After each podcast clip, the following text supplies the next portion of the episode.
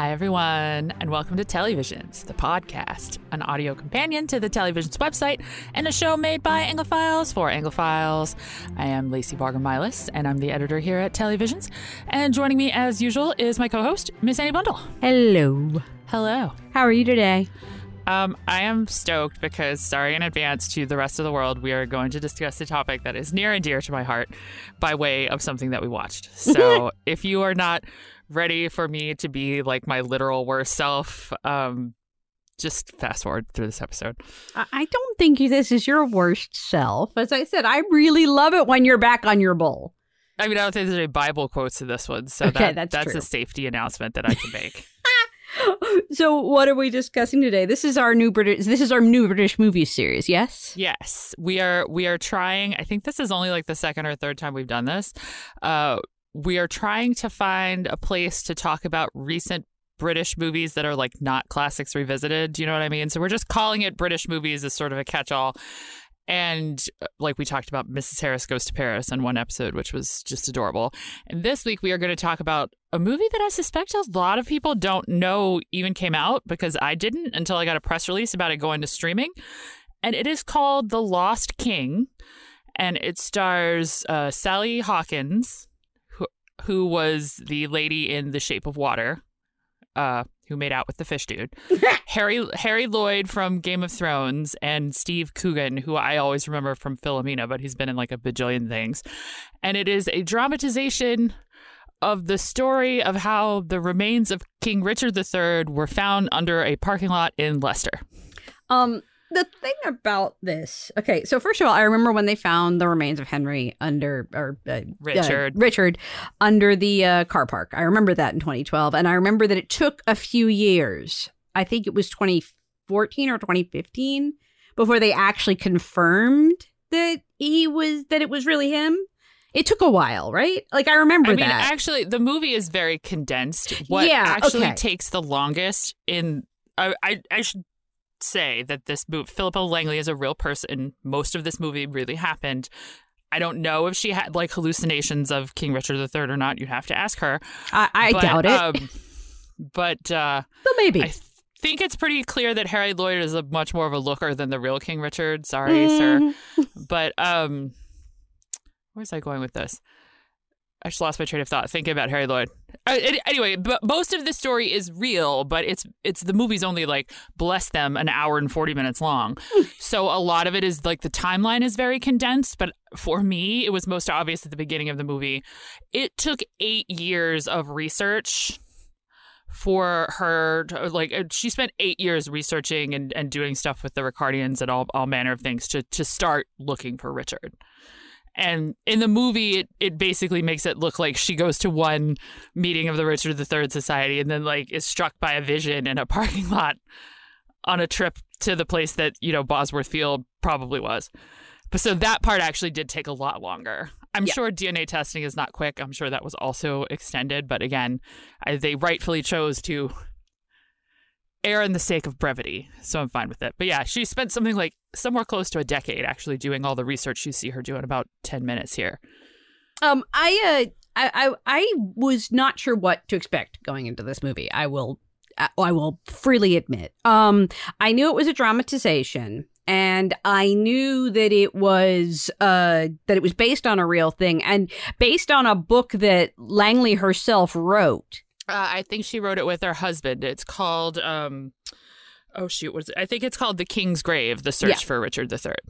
Um, and it, uh, basically the. Th- Thing that uh and I knew that Steve Coogan is actually the one who did the screenplay and that he cast himself this is the same thing he did with uh Philomena he he wrote the screenplay for that and also cast himself in it um but uh the thing that uh the thing that struck me I think the most about this um was that there was so little actual drama in a way like the Mhm. only thing that there's no there's no ma- it, like it's such a gentle movie in a way. It's basically this this lady goes kind of a little a, a, a little off the deep end in her obsession with richard. Um she finds his remains in a parking lot. She spends quite a long time railing at people to get her to dig up said parking lot.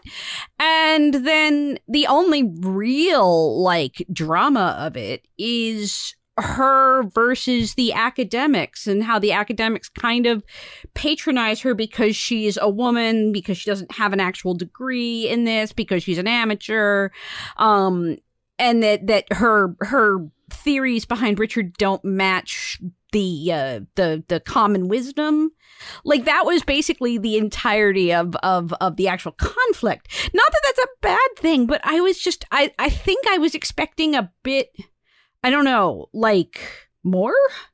Not that not that that's a bad thing. I like as I said this was a very gentle movie and I really liked it on a lot of levels because it was very easy to watch. I mean, I think most of the most of the drama in it is internal, which is Hmm. why it doesn't feel like a lot happens in it. I think it's a really kind of nicely paralleled story about second chances, both like in life and after death. Mm. And uh, I really liked it. Was primed to like it. This is targeted course. like a laser at me, who is an unapologetic Yorkist and Richard III apologist. So, yeah. I actually want to ask a lot. Okay, so first of all, we all know that Richard III is propaganda. Like we know this. Um, Shakespeare's Richard III. yes. Which is actually very true. I mean, a lot of the things we take as what you refer to as conventional wisdom about who Richard of York was is is um basically just stuff that history is always written by the people who win. Mhm. And it's a lot easier for a Henry Tudor coming onto the throne of England to make his own claim more legitimate by delegitimizing the man and the family who came before him. Mhm. Um, that is essentially what Shakespeare's Richard III is. It's a great play. It's one of my favorite plays. I love it. The Now is the Winter of Our Discontent speech is beautiful. Uh, I love Richard and Anne and the whole like uh, see how my ring encompasseth thy finger. Yeah. Even so, my breast encloseth my poor heart. Like I said, I'm on my I'm on my right now. But like it's very, very uh agenda driven as a piece of art, which I Mm. think, you know, Shakespeare worked for uh, patrons who who paid him to write things. And a lot of his histories are you need to look at them in that light because they are often for an audience of one. And just because they're so brilliant and have lasted for so long we tend to take you know i, I make air quotes when i say shakespeare's histories because it's we assume that they're history because it's shakespeare but he is not infallible. No. he had an agenda when he was writing and and a lot of the things that are taken as gospel because you saw it in richard iii are probably not true. So, um, I mean, I sort of always took that as read. Um, I love Richard III. I've loved it ever since I saw the Ian McKellen version when I in '95. Oh, the one where he's a Nazi. Yes. Richard III is a great play for like people to do weird reinterpretations of because it works in so many different eras. Um, for PBS Passport members, the version, the Great Performances version that is streaming right now. Oh, is it a- the Patrick Stewart one? Because I love that one. no, it's the Danai Gurira one from um Oh, from Shakespeare in the Park and it is it is fantastic and it really does Actually, I think the Patrick Stewart one I'm talking about is Macbeth. Anyway, so um but it really um it really digs into the whole propaganda uh aspect of it and and that there's nothing wrong with Richard whatsoever and that it, it basically makes him be the one being propaganda that look at me I'm so terrible I'm so disformed how dare you challenge me when there's actually nothing wrong with him whatsoever. Um and I, I just I do think that's a I, I think it's a fascinating read. It also really uh re- reconstitutes the play to make it much more female centric. Like all of the women's roles are basically enhanced and all the men's roles are sort of reduced in the dramaturgy, which I think is also a really fascinating choice. But I'm getting off topic. Um, the reason that I wanted to the thing about Richard III is it's the one that made me realize that Shakespeare's plays are propaganda.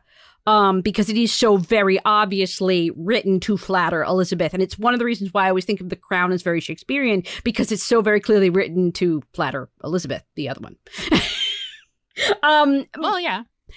but what I I guess what I really want to know cuz you know it sort of drops you in with the Ricardians in at the pub and they're defending him and there's this whole thing where they almost sort of assume that you understand that there is this other view of Richard that's just out there and I'm just like where did this come from like not that I'm complaining I'm just confused Um, I didn't hear a question in there. um, Please okay, point no, me in a direction. Okay. Um where did the other view of Richard come from? Uh I don't I don't know if you could pinpoint like a specific place, but a Okay. lot of it is a lot of it is just um well, I mean, some of the things that are sort of taken as read in terms of like Richard III did this thing like make no sense. Mm. So, um, the oh gosh, I don't even know where to start with this. Like the whole um, So he killed. Okay, let's just take a point by point. He kills George in the tower.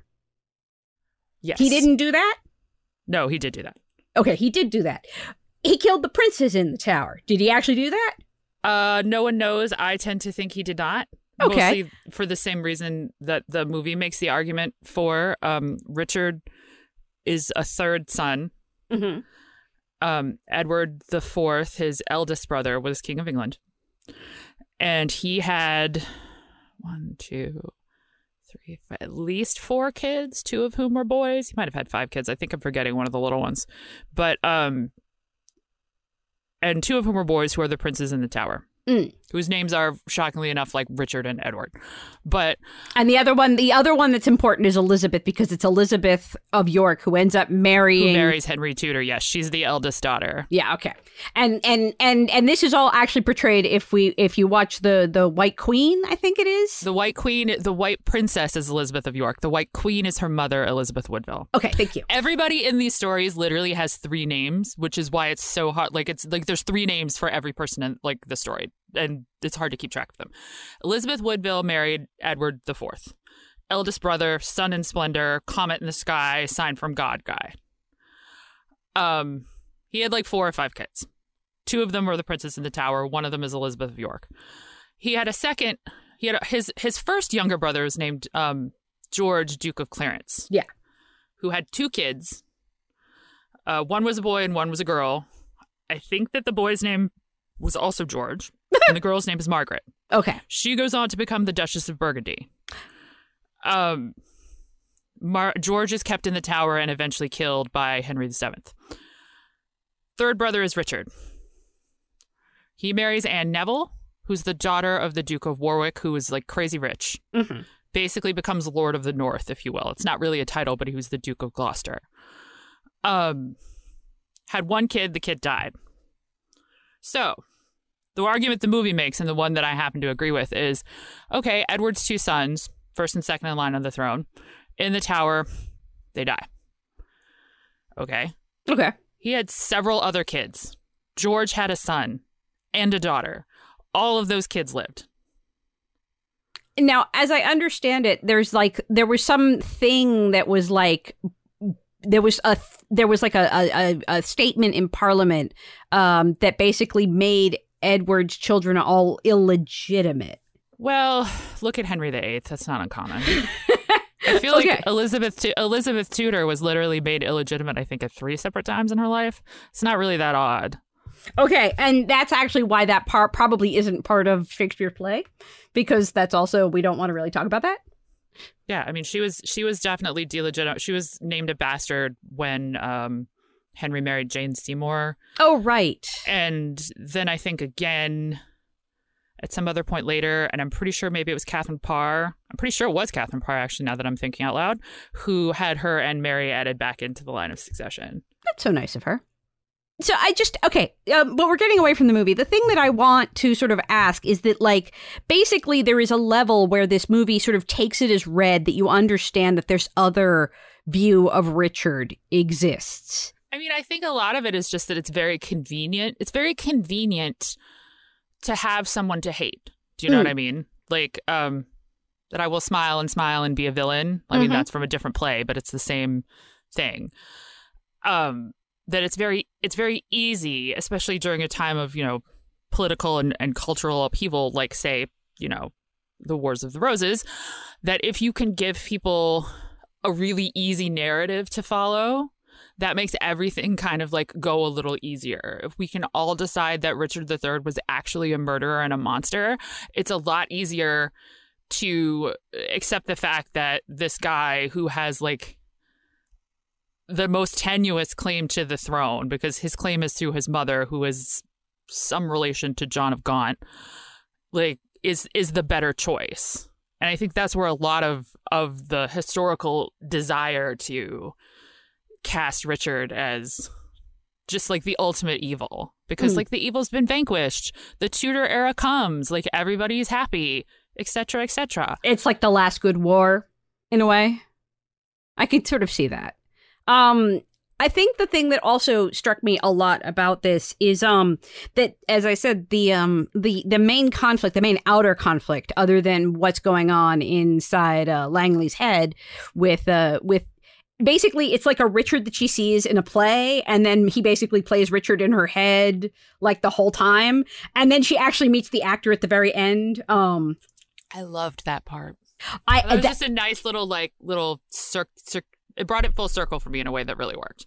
Um, note from the cast list: that's his. That that that's um Henry Lloyd's actual daughter that he's holding in in that scene. Um, I thought that was adorable. Um, but uh, the fact was it true because I started googling and I saw that there were protests about this movie and that it was controversial to say that these guys were actually very much pushing her out of the way and that they took credit for her discovery.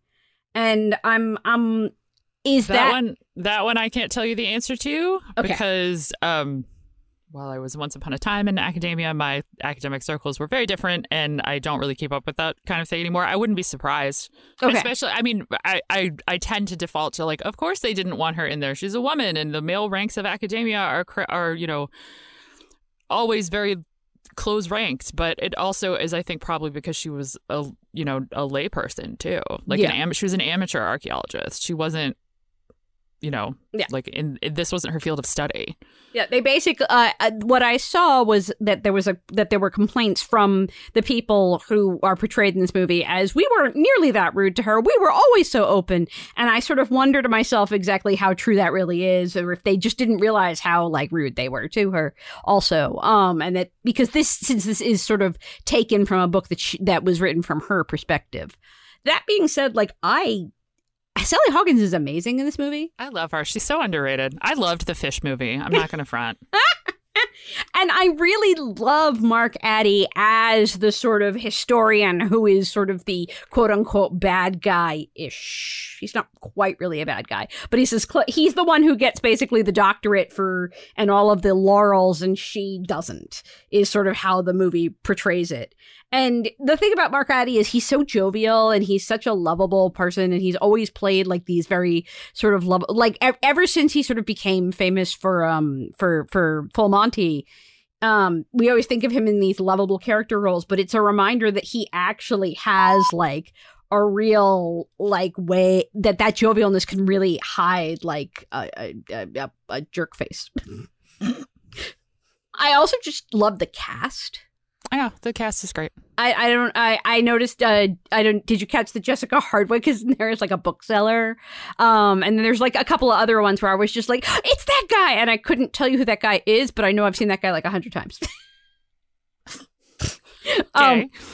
like I, I uh, the one who plays John Ashdown Hill, for example. Like I know who that guy is. I know I've seen him in other things. Um, and and and uh, I'm pretty sure both the kids are like sons of famous actors. Like the two the two kids who play her kids because they look familiar.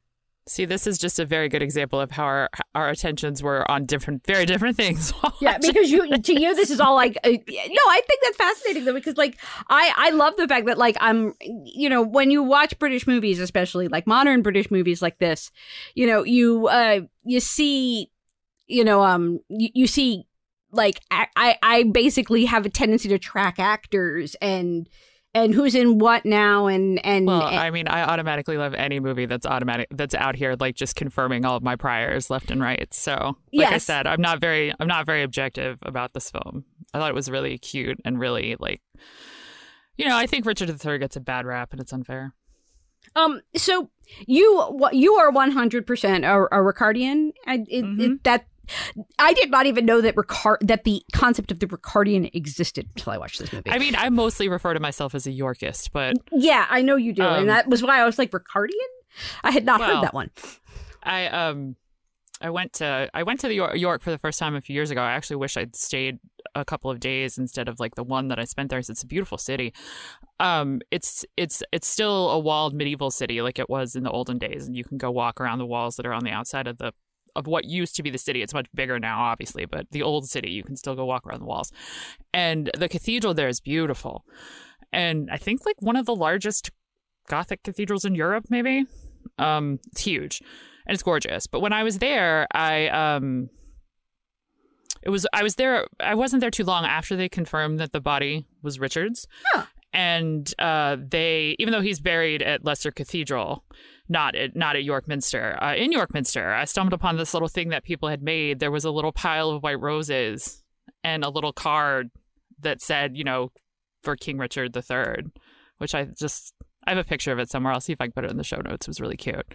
Oh, I actually that was another thing I wanted to ask. Um, that that uh the funeral that they show towards the end, um, where they actually bury uh Richard, uh, they intern him, I guess, in the cathedral. Did that really happen? Yeah. That's really awesome. Um, I I, Um, I don't know. Like I just thought that was that's true. He has been added back into the line of kings of England. Well, they say that at the end of the movie that basically after after he was uh after he was uh uh identified that that Langley's next basically for her next trick she basically lobbied the royal family until they gave in and put him back on the line of succession. I read somewhere that she's currently like working on some sort of massive research about the princes in the tower. So I await whatever her next book will be. That itself is also fascinating because you know like that was basically one of my questions is what happened to the princes in the tower because I've Oh, always oh, sort of taken oh, it oh, as Mhm. I don't know. No one knows for sure, obviously, and a lot of the contemporaneous sources were destroyed. of course but um there are sort of the prevailing kind of idea or at least idea if you if you watch what happens afterwards i said that that uh richard's sister or yes richard's sister Margaret. and margaret is uh she becomes the duchess of normandy i she does not george's daughter excuse me his daughter's also named margaret that daughter Ah. becomes the duchess of salisbury who gets killed by henry viii Why do they all have the same name? Like that makes it so much harder. Like there are other names in the world. Anyway, sorry. Anyway, Margaret of York Mhm. goes on to become the Duchess of Burgundy. And that will be important in a second because after, you know, when Henry VII takes the throne, declares himself king, says that Richard is, you know, Richard's dead, says he killed the princes, blah, blah, blah. Uh, there were actually two, well, there were a lot of rebellions during the early part of Henry VII's reign.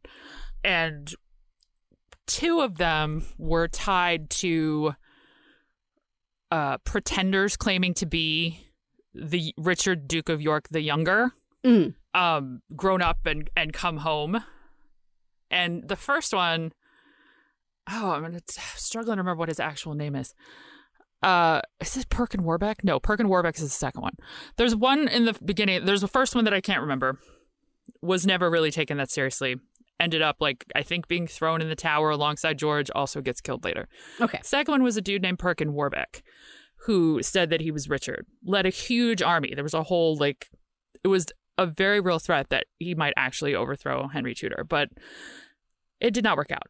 So that it's, but both of those people claimed that they were the long lost prince in the tower. So there's a lot of, no one knows what happened to them, which is why that is possible. Okay. I mean, there's every like there's all there's there's theories that range from there were two little kids in the Tower of London, which does not have great like amenities, and they got sick and died. Like a lot of people who were held prisoner in the tower did. Uh, there's theories that they escaped, made it to the continent, lived quiet lives forever. There's theories that it's actually Margaret Beaufort who had them killed, because if if you look at it, who benefits the most from their deaths? It's not Richard. Mm. That does make sense, actually. It's it's Henry the Seventh who would actually benefit from their death more than anybody else. And his mother is his mother is fascinating. Her name, uh, her name, I just said it, but it's Margaret Beaufort, and she is um she's a really weird lady. Like clearly um one of those kind of historical women that you always know wish they had been born a man. She is actually the one who wrote the whole like book of etiquette that I think a lot of it is still used now, like book of how to do things like weddings and funerals and processions and all the stuff. Like Henry VIII used it all the time because she literally wrote the book on how this is supposed to be done. I think some part of it still survives now, but I, don't quote me on that. I'm not positive. But that's amazing. Yeah, she was she was she was pretty badass, if terrifying. Well, honestly, I don't think that's a bad thing either. Like being a terrifying woman, um, especially in like this very, very, very patriarchal period. I mean, she basically spent her whole life trying to get her son on the throne. That makes sense. So she, uh, her being the one to poison a couple of children in order to get them out of the way makes total sense to me. I mean, I don't know. I don't know how prevalent that theory is, but it's always made a lot of sense to me. Hmm. Um, and it also makes sense that they would that Shakespeare would therefore want to openly pin the princes in the tower on Richard because Elizabeth, you know, being the she was the great granddaughter of no grand Henry VIII is her father, so Henry the Seventh. Henry the Seventh is her her grandfather. Grandfather. Um, you know, he doesn't want to basically like leave that open. He wants to make sure that that that it's either her grand that her grandfather Richard would have been her great uncle. Yeah. So she want, but also like the evil great uncle. Um, and yeah, I I I can I can totally see that, and I, and it does actually make sense along with the propaganda, um, the propaganda aspect. Um, I had, you know, it's one of those things where like I had never truly like, uh, even though I knew perfectly well that Richard III was. Uh, I mean, it's also it's also very possible he did kill them. I don't think that he did. Yes, he killed his own brother, but he did that because his brother was convicted of treason. Um. So you know, the thing is, is that I, mean, I killed him in kind of like a terrible way, but for those that don't know, he literally had him drowned in a in a barrel of wine. I do that. I I do remember from Richard III. I think that actually is in that part is true. Okay. Um, the thing that the thing is is even though I've always known it's propaganda, I've never actually asked myself what's the truth about um Richard III until now. And I've, it, you know, one of the things that like it never occurred to me that he might have been a great king or or I mean, obviously he was very brave or foolhardy or suicidal at the end because he like literally threw himself in front of an army and let them kill him like 17 ways from Sunday. Um, or I believe actually I think it says something like what was I think the movie says there's like 11 different like wounds on him or something or like a dozen. Yeah. Yeah, like that's um like I think part of his skull basically got cut off, like ow, sheared off. Ow.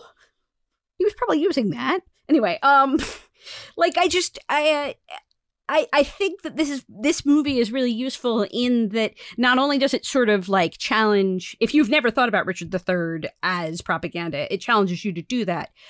But it also then sort of challenges you to take the next step in that, which I had never done, which is to ask yourself who was Richard III, if not that person. Well, part of the problem is that so few like contemporaneous sources that were not that contemporaneous sources that are actually from Richard's lifetime versus uh Tudor histories that come later, which obviously have a very like invested interest in mm-hmm. maintaining the party line. Um I mean it's it's interesting that that literally every later descript like none of the contemporaneous descriptions call him ugly or go into detail about his like giant hunchback which he doesn't have. Well the the the the, the thing about the um the the spine is that he has scoliosis. Yeah he has scoliosis. Which is different than being a hunchback. That's not that's not the hunch thing. That's that, that that's the s thing. yeah it's your spine i'm making a i'm making a gesture like you guys can see. It i actually have mild scoliosis. The, oh. um it just means that your spine is a little curved.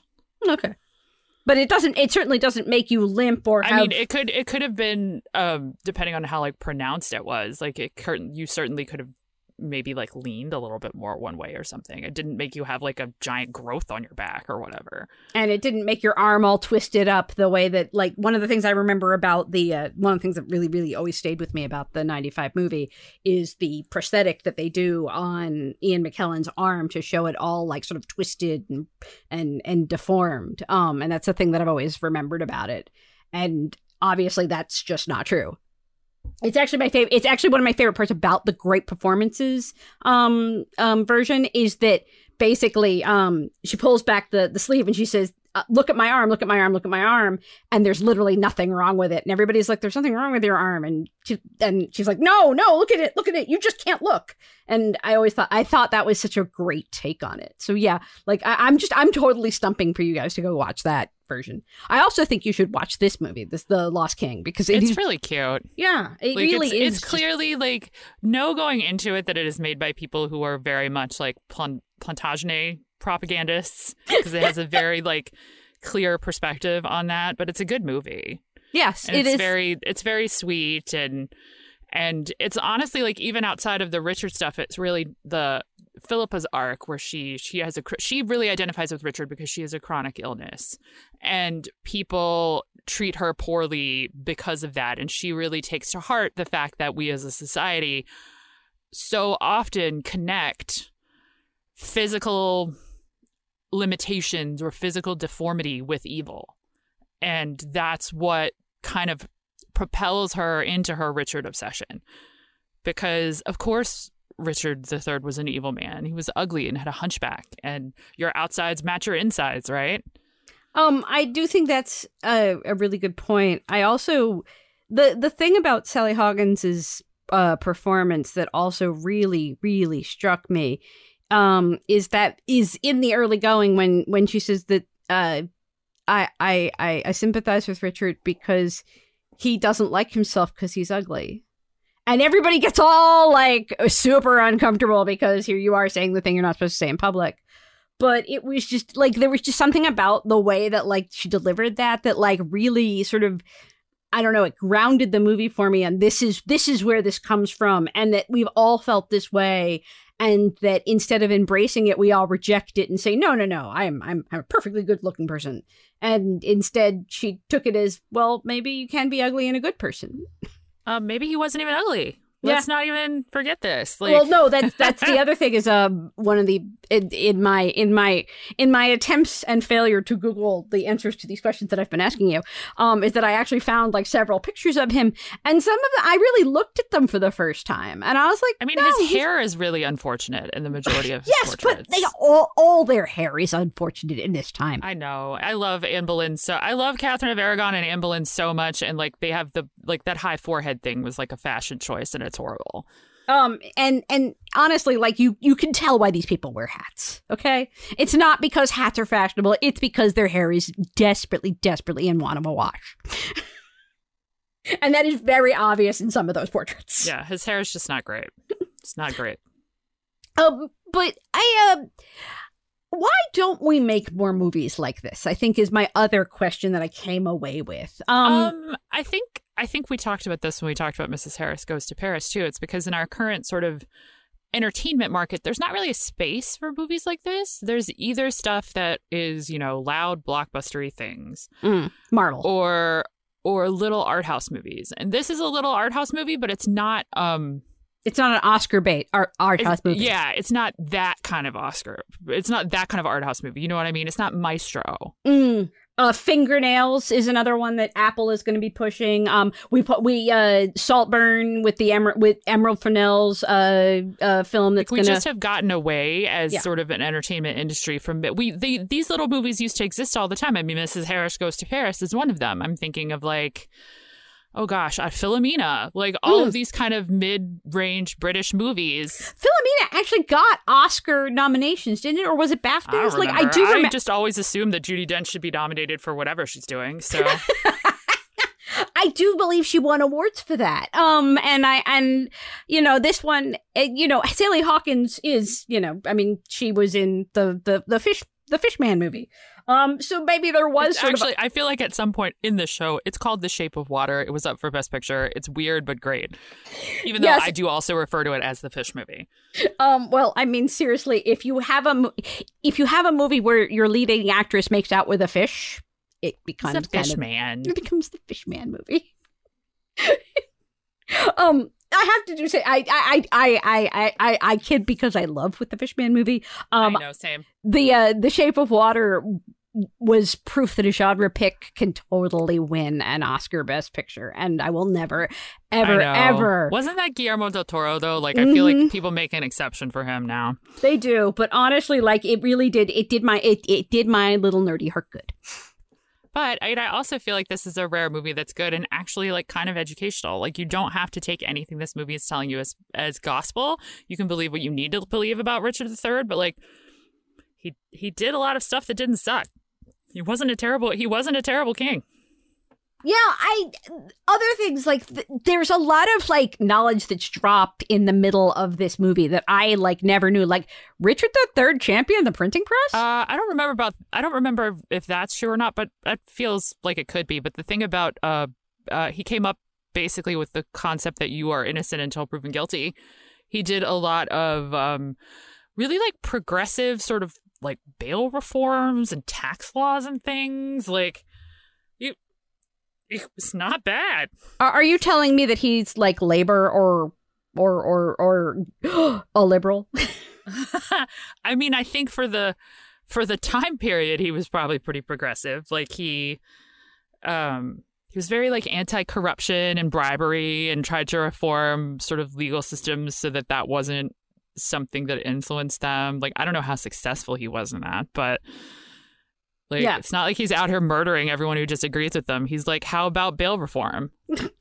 I mean, honestly, if you're out here going, how about bail reform? It sort of does uh, contradict the concept that you might have killed a couple of kids to get in power. Like, I'm just, I'm just saying. Um, but honestly, like, it, it's moments like that though, where the, where the film really does sort of try to educate you on the things that you never knew about Richard that I also really enjoyed. Um, because well, I, I, guess you know here I am, a, a person who works at a at a local PBS station. of course, I like some education with my entertainment. um, yeah, I don't. It's it's just it's it's also because, like I said before, history is written by the people who win, mm. not just because the people who win decide what like the narrative of their victory is going to be. It also, especially in the medieval period, um, dictated what got written down and what mm. got kept. There's yeah. so many contemporary sources that are just gone because they were destroyed, because they were, you know, repurposed for other things. You know, because just, they were never like, written in at all because it was dangerous to write them. I mean, we just don't have them. Yeah, and that you know it's why the the the ideas of this is how history happened are so sticky because we don't have other sources to contradict it because they're gone. Right. It's like, you know, um, I'm just to you know, turn it back. I mean, you like, know what? Maybe there is a contemporary account somewhere that's like Richard wrote me a letter that said he killed those kids with his own hands, but like we don't know because it's gone. Mm-hmm.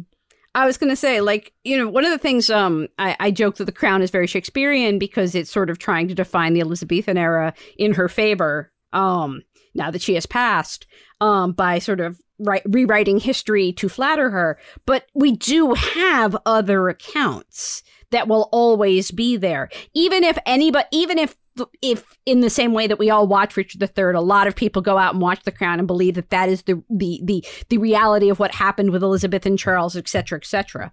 Um, there will always be that other side written down somewhere and filmed somewhere because we have so many we have so many documents in this world now um in this age of information etc um whereas really we really only do have shakespeare's richard iii and stuff written around that time that agrees with it to tell us what to do to tell us what to think about people.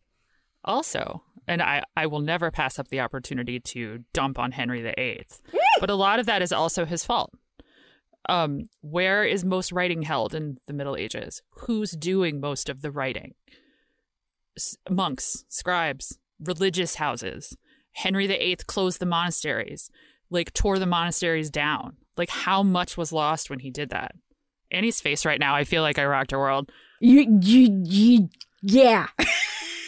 I mean, honestly, like I've always jokingly thought of you know henry viii uh, basically went and created his own religion so he could get divorced um you know he also got really rich off of it But it never occurred to me that in destroying the old religion, he also got to completely rewrite history. That's damn. I mean, and a lot of that probably wasn't his intention in the terms of like Henry Henry that Henry the Eighth like set down this is how I want things to be like remembered forever. It's just he is the reason that a lot of those primary sources don't exist anymore. That's That like a nice side existed effect. for him. Mm. Or might uh, or might have existed against him. That is yes, you have 100 uh, Damn. okay. Uh, I try. Sometimes I like to feel like that medieval literature degree, a degree I got does something for me. Next week, Lacy discusses the medieval religious vision, Julian of Norwich, and Margery Kempe. oh my god, I don't even know what that is. My Uh, mother is going to now write me an email when she gets to this part and go, "You don't know what that is," and be very upset with me. Julian of Norwich and Margery Kempe were both women who had visions who wrote them down in books. Okay. Um, Julian of Norwich was an anchoress, which is a woman who lives in a walled up cell. Yeah, look it up.